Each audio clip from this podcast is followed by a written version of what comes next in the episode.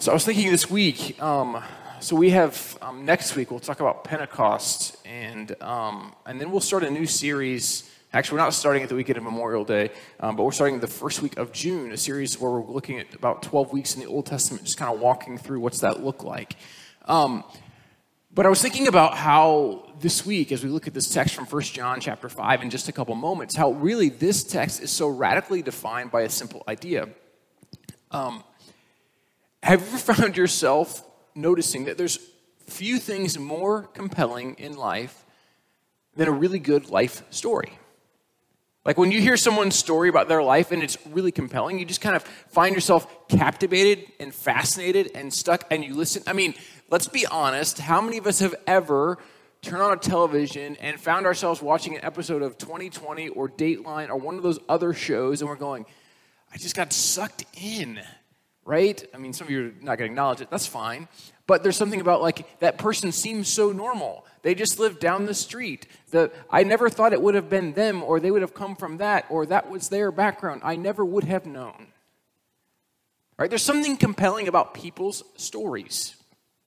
In fact, I believe almost anyone and pretty much everyone has a compelling story. If you begin to ask enough questions about where they're from and where they grew up and practices in their home and who their family and friends are, you'll begin to find stuff eventually that you're fascinated by.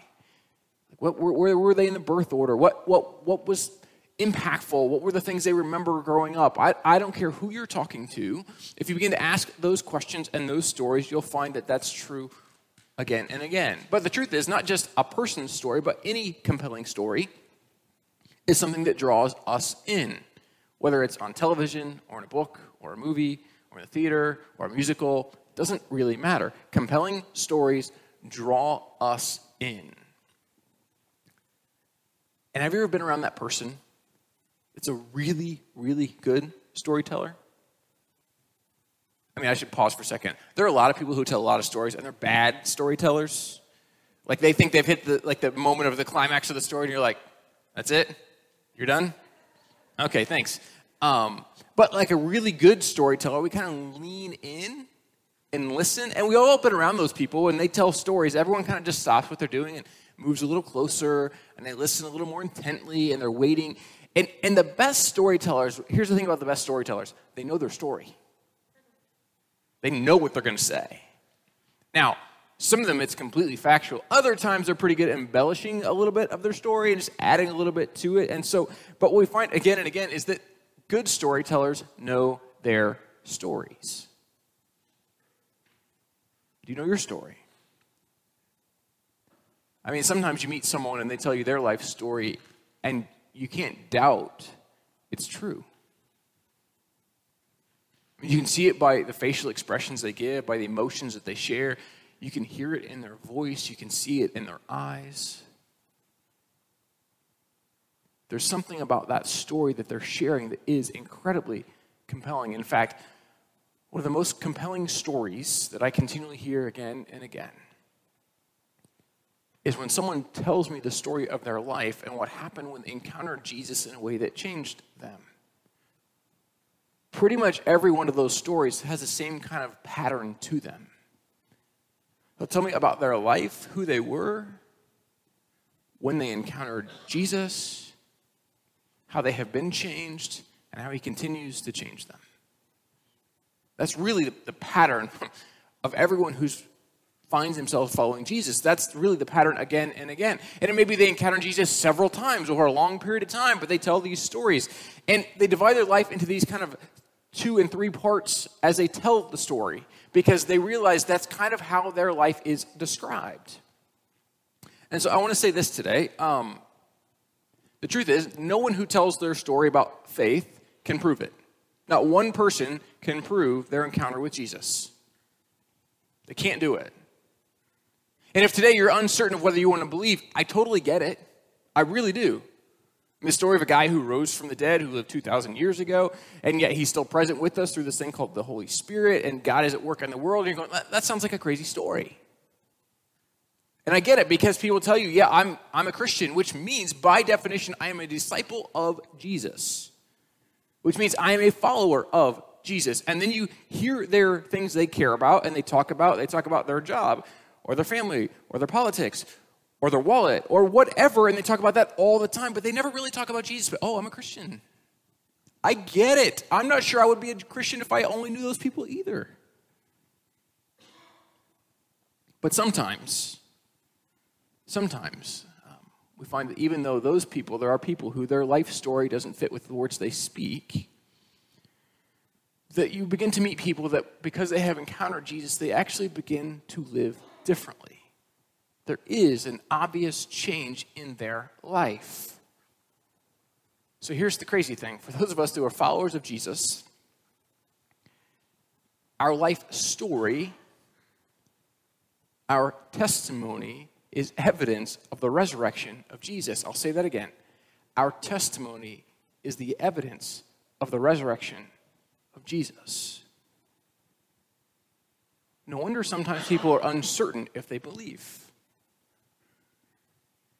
Right? But we talk about some pressure, no pressure. But here's the reality of that. Within that, what we find again and again is if we learn to speak with humility and graciousness, that people begin to listen to our stories in different ways. They begin to lean in more. They begin to wonder what is different about us. They begin to see life changing behavior and patterns and words, and they notice a distinct difference in the way you continue to live, right? It's not that, that when we come to know Jesus, we're we're made perfect and that we never do anything wrong and we never make a mistake or that we never never have regrets. It's that we are like peter right? Follow of jesus. Jesus says to him who do you say that i am?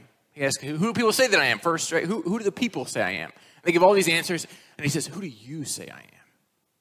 And peter goes well you're the Messiah, the Savior, the one who's come to save and redeem and restore and make all things new. You are the one who is the hope of the world.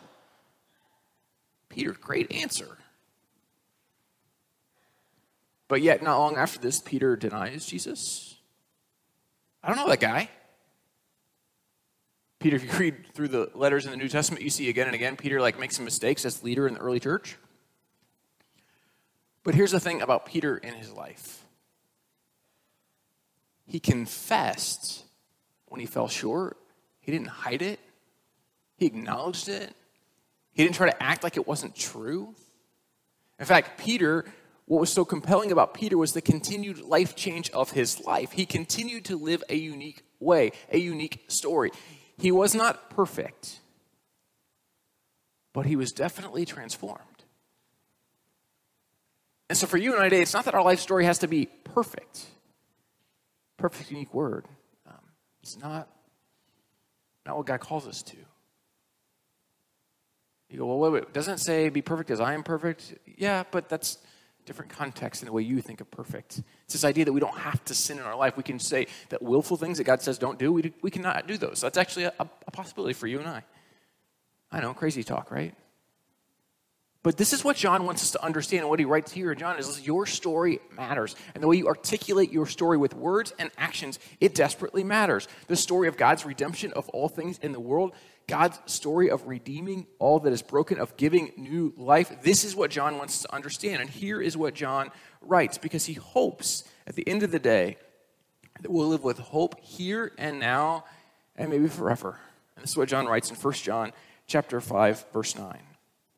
We accept human testimony, but God's testimony is greater because it is the testimony of God, which he has given about his Son.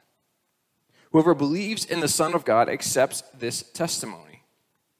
Whoever does not believe God has made him out to be a liar, because they have not believed the testimony God has given about his Son.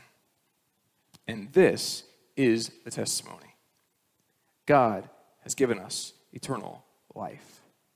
And this life is in his Son.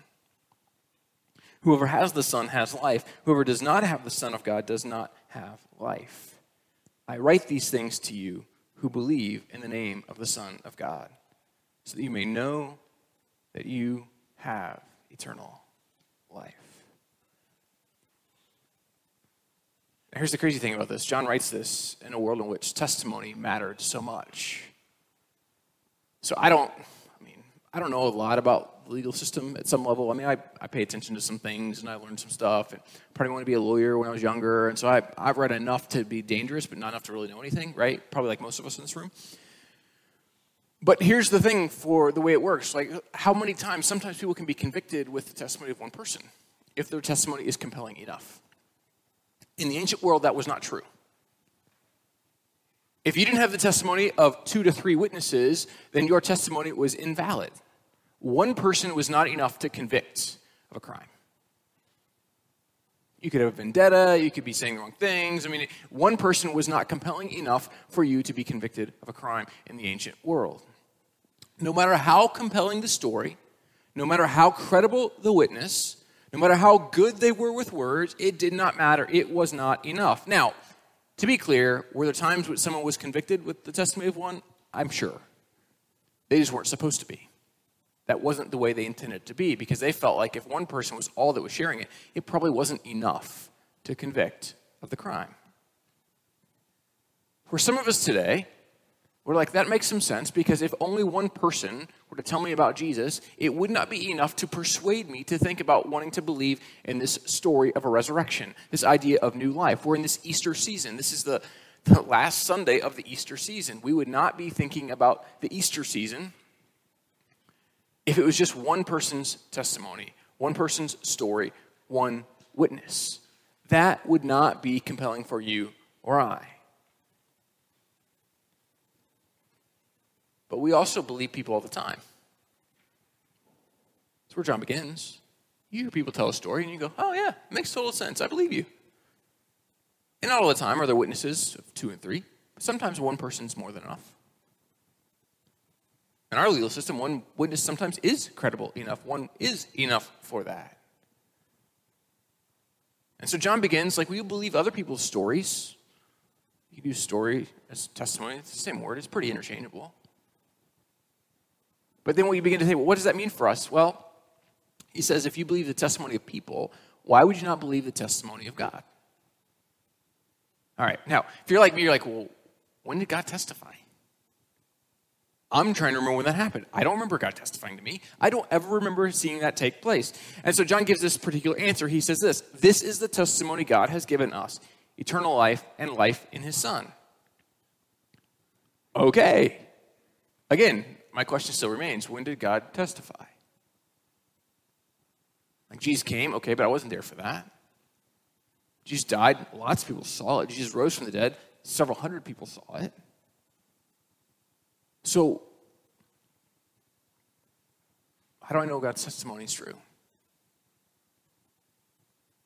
Here's where the scary part for you and I comes in. Because people share it. People tell that story. People tell their story, and that is the witness to God's testimony. Now, sometimes I wish God would just actually speak, It'd be really cool. I've never experienced that in my life. Don't, I actually don't ever plan on it, ever experiencing it. But I will say this, and I've said this to others, like, how, have you ever heard God speak? And I, I was asked this question in my office just a few weeks ago. Someone came in, just really struggling with some stuff, and, and asked, and they said, I just never hear God speak. And I said, you know what? I never have either. Said, I've never heard God's audible voice. I don't actually think I ever will.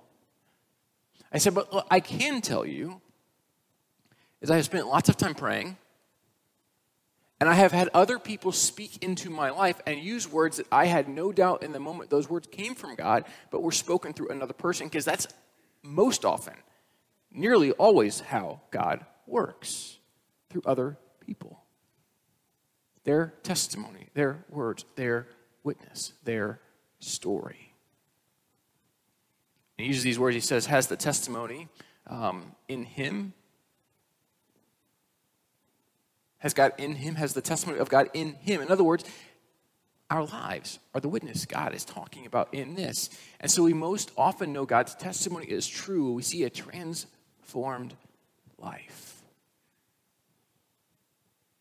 No wonder we live in a culture and a day in which people are confused about what Christianity is because I can say what it is and then I can act like a fool. I can say this is what Christianity is and I can rail on my opinions I can say this is what Christianity is, and then I sound like a crazy person. That is not Christianity. That is not being a disciple of Jesus. It's actually called being a false witness. But what might it look like if we really were committed to following Jesus? I mean, this is what John wants to know. Whoever has the Son has life, and whoever doesn't have the Son doesn't have life. You're like, well, how do I have the Son? And how do I know? And all these kind of questions run through our minds, right? We're, we're confused about what that could look like. But, but what if it's as simple as this? Are we living a different life than we used to?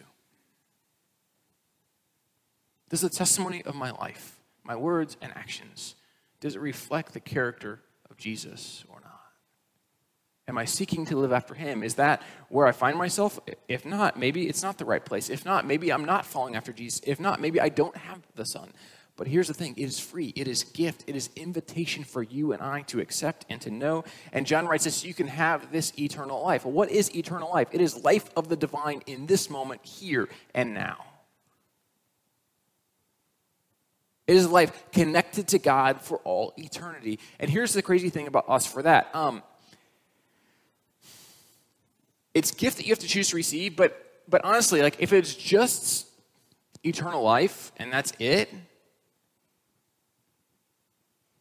think about if you could extend your life forever, but you always dealt with all the bad stuff of your life. Does that sound like a gift? It sounds like a curse. But that isn't the invitation of God is that by the work of Jesus, by us living in Him, by us living in God's testimony in the person of Jesus, it will begin to change us. And if we continue to pursue following Jesus, we'll find that God's work in us begins to do these radically new things. In fact, what we find is in God, there are things that change in us. They change how we perceive the world, how we understand things. And here's what we begin to find is that with God, regardless of circumstances, we enter into a place of serenity peace, hope.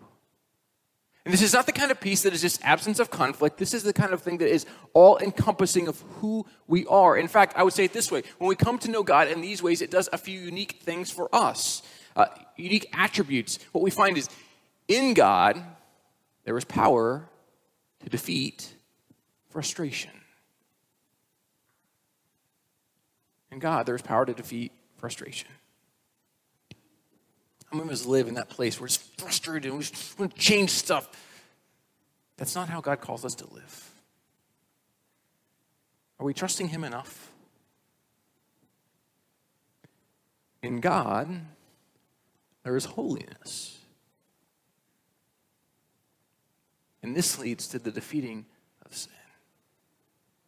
Now, I want to I want to share a difference because I think sometimes sometimes it's helpful. We don't know what sin. When we say sin, we're like, what does that mean? We think in the scripture there are certain things that God says clearly don't do these things. Those things are destructive to you and to others. Those things we call sins. A temptation is not a sin. Having a thought is not a sin.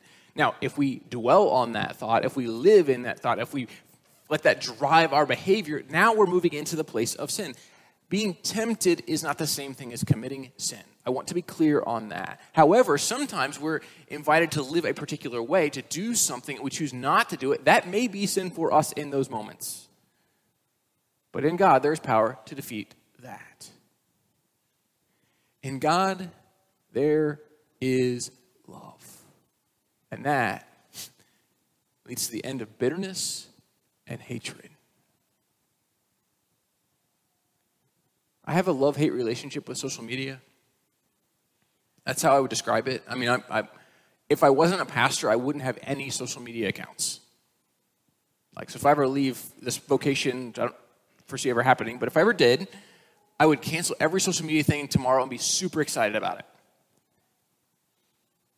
And here's why. Because there are people that I meet who I know love Jesus. At least I think they do. But by the words they post on social media, I don't know about that anymore. Because there's a lot of bitterness and there's a lot of hatred that they spew. And I think that's your testimony? That's your witness? Because if that's what it looks like and sounds like to be a follower of Jesus, I'm out. But, but I also think occasionally I'll see people who try to find ways to lift others up, who offer prayer for people, and so, like I said, love, hate. I love those things. I love the opportunity to see friends and family and people far away. Like, that's, that's incredible that we can do that. That is incredible. I love that we can send out daily devotions to people who are part of our community of faith, and I don't have to actually be in your living room, and we don't have to figure out all kinds of stuff. We can post it, it's, it's pretty cool. But I'm incredibly saddened because I think some of us have forgotten here's what God, God's love does in us if we will allow Him to work. It will be the end of our bitterness and our hatred. And if you find yourself really bitter or struggling with hate, I would challenge you to allow God's love to reshape your life. And it may be a prayer you and I have to pray again and again and again. And also in God, there is life, the defeat of death itself. That's what the resurrection brings for us this hope that we can live a radically new life. John wants us to know there is a life we're invited into that includes all these things, but it is only found in Jesus. It's found by the testimony of God that we can know life when we are in God. So, what do we do with this? Maybe this is helpful for us today. Jesus shows us who God is.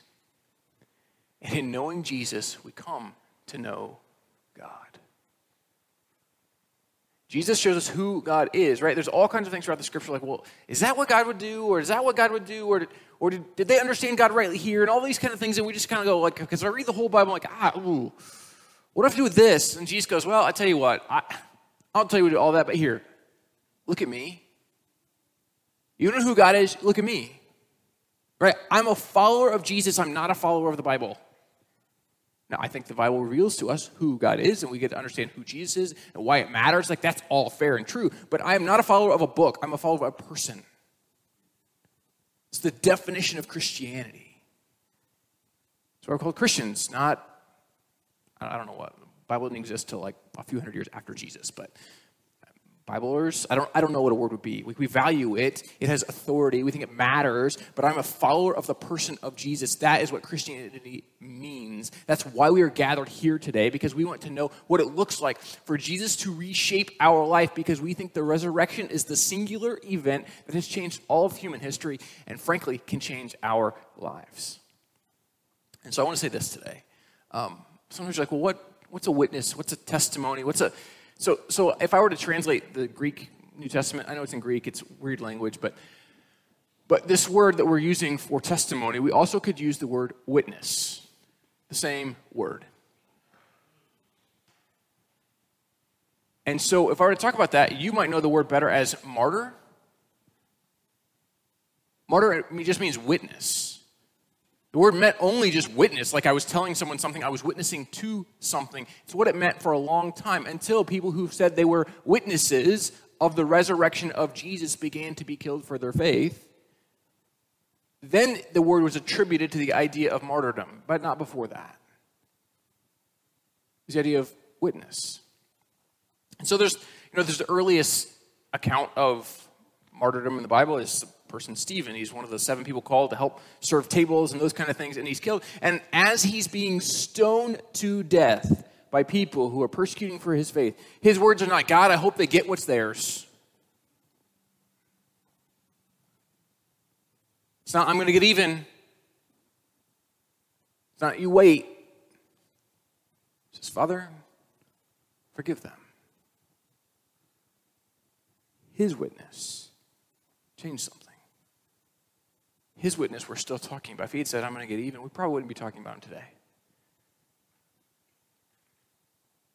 A witness of his witness was the person of Paul, who became really the great evangelist of the church. But the first known martyr, the first known witness that we have written about outside of the scriptures was a guy named Polycarp. And here's what we know about Polycarp he was the, the bishop of Smyrna. And here's what's recorded about his execution. The whole multitude, marveling at the bravery of the God loving and God fearing race of Christians, began shouting, Away with the atheists! Find Polycarp! They were considered atheists because they believed in just one God, not several. Polycarp entered the stadium. The proconsul tried to persuade him to recant, saying, Have respect for your age, and other such things as they are accustomed to say. Swear by the Jews of Caesar, repent and say, Away with the atheists. So Polycarp solemnly looked at the whole crowd of lawless heathen who were in the stadium and motioned toward them with his hand, and then groaning as he looked at heaven, said, Away with the atheists. But when the magistrate persisted and said, Swear the oath, and I will release you, revile Christ. Polycarp replied, For 86 years I have been his servant, and he has done me no wrong. How can I blaspheme my king who saved me? I am a Christian. Polycarp was then burned at the stake for his faith. He prayed a prayer before the fire was lit that he would become an acceptable sacrifice for Christ. When the fire was lit, the account of his martyrdom states that the aroma of his death was like bread baking or like gold and silver being refined in a furnace. In standing up for Christ, Polycarp became the embodiment of the living bread.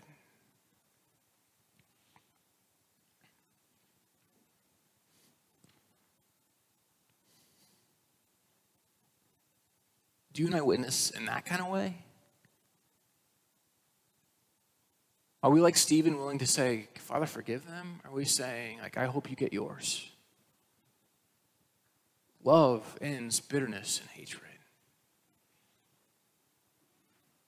God has the power to defeat frustration and sin and to give hope where there seems to be no hope. This doesn't mean life is perfect but it means we find patience and the ability to practice a way of living that brings life, that is eternal, connected to divine, here and now. It invites us to a unique way of living, and I love these words of Rick Williamson, a New Testament scholar, says this having an inner confidence of a right relationship with God can hold us steady in the most difficult of circumstances. Are we willing to lay down everything and trust that God truly is enough?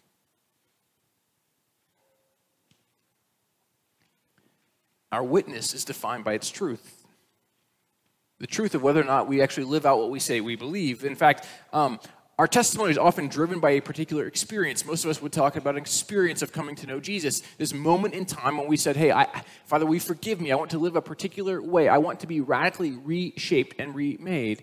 And and we could tell you about that experience. We may not be able to give you like perfect words or the right theological terms, and that's okay, but we could tell you about our story about coming to know God. And that's why I love these words of John Wesley, because it's just his words of his story. He says this it's an inward impression on the soul, whereby the Spirit of God immediately and directly witnesses to my spirit that I am a child of God.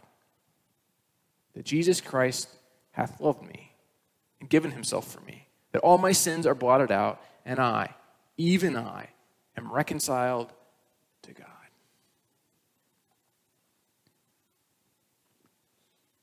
So, we're invited to not only accept God's testimony as true, but in fact, you and I are invited to share our testimony, our story. See, when I was growing up, we used to do this thing at church. Um, that was both good and bad. And I'll explain why it was both good and bad. People would share their testimonies, their stories about what God was doing in their life. It was good because sometimes you heard some great, compelling stories. It was also bad because I heard some really bad theology over the years, like really bad. Um, like God did this. No, God didn't do that. Um, that's not how, the character of God at all. and I'll never forget there was a person. Um, I'm like 99.9% sure they would never watch this, so I won't use their name though. But but a person I went to church with in Illinois, and um, Almost every time we would do the testimony thing, they would stand and they would talk about God's work in their life. Oh, just try to tell you this great story. And I knew uh, one of our college students that was at the church there worked at a local restaurant. And this family came in there all the time. And he said, You know the worst person I wait on every single time? In fact, we all want not to get their table? That guy. We all want to avoid his table like the plague because it's never good enough. It's never the whole time. He said, he said, so I go to church here and it just drives me nuts because I hear him stand up and talk and I'm like, oh. That's disappointing. But sometimes when someone tells you their testimony, their story, it's so compelling. It's so truth filled. It's so humble. It's so gentle that you can't help but go, God, make me more like that. I can tell you some moments of those stories as well. So the question for you and I is this. Um,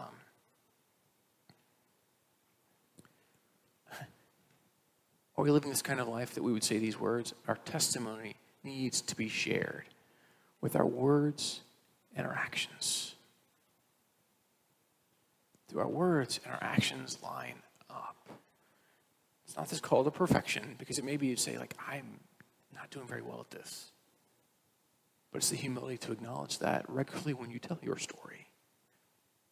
In fact, I'd say it this way. Um, if something in our life has changed us so much, if it matters so much to us, if it's that life changing, wouldn't we tell people about it?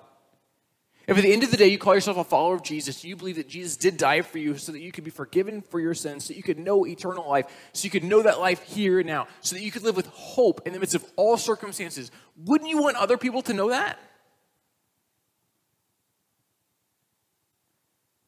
And if you're not a follower of Jesus and you're not living that life, totally get why you wouldn't want to tell anybody about it.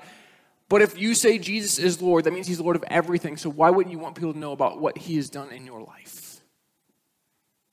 And sometimes we make it really hard to do that. Like you got to have this, like you got to know the whole Bible, and there's these weird formulas people try to come up with. Those are not helpful, by the way, when it comes to knowing Jesus. What is helpful is if you can tell people this: Hey, here's who I was.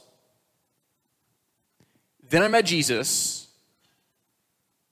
Here's how he has changed me and continues to change me.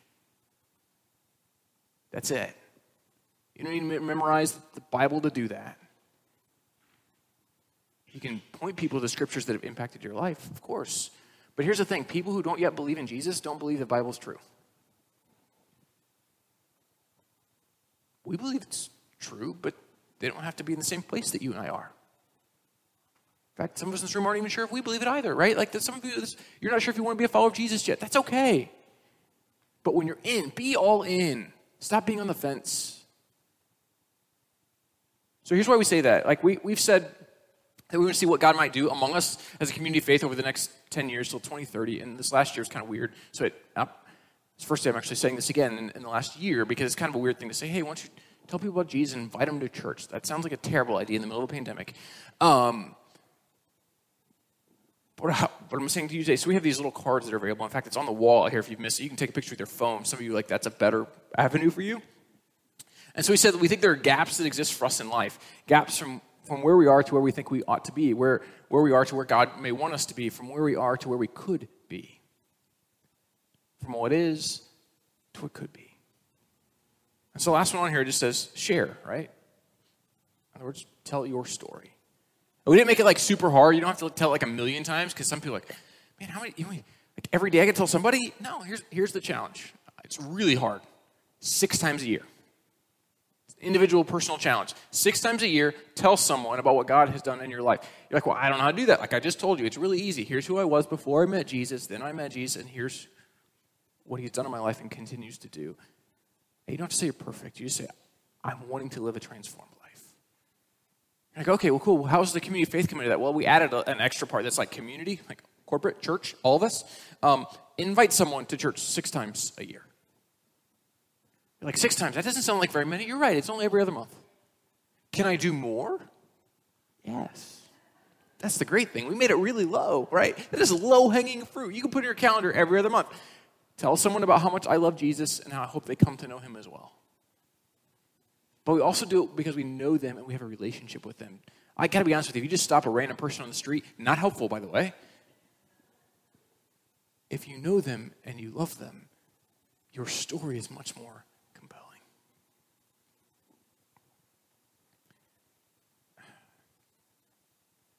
Here's what I hope you and I know.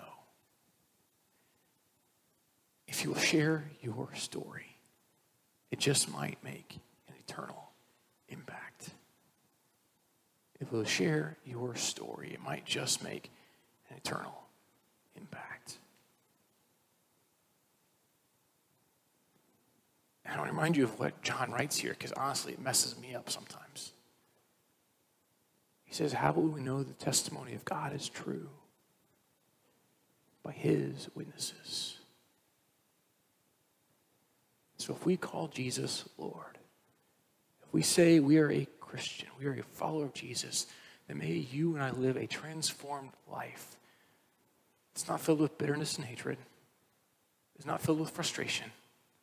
It's not filled with sin, but that is filled with eternal life. Because that is John's invitation to you and I today that we accept his testimony as true, that we accept and find life in his son, Jesus. In fact, I'm not saying your life isn't filled with issues, but what I'm saying is this you can live a life filled with issues and filled with hope. And if you've never come to know the hope of Jesus, sometimes, sometimes we, so I'll, I'll say this, sometimes we think that if we tell people our faith story, that it's just not good enough. Right? I remember like people coming to church when I was young and they'd tell their story and it'd be like this I was on drugs and I was an alcoholic and I had had multiple affairs and I had been divorced 25 times and I came to know Jesus and man, my life was radically changed. And I'm like, gosh, that's awesome. God can do really cool stuff. And I'm like, oh, my story's not like that.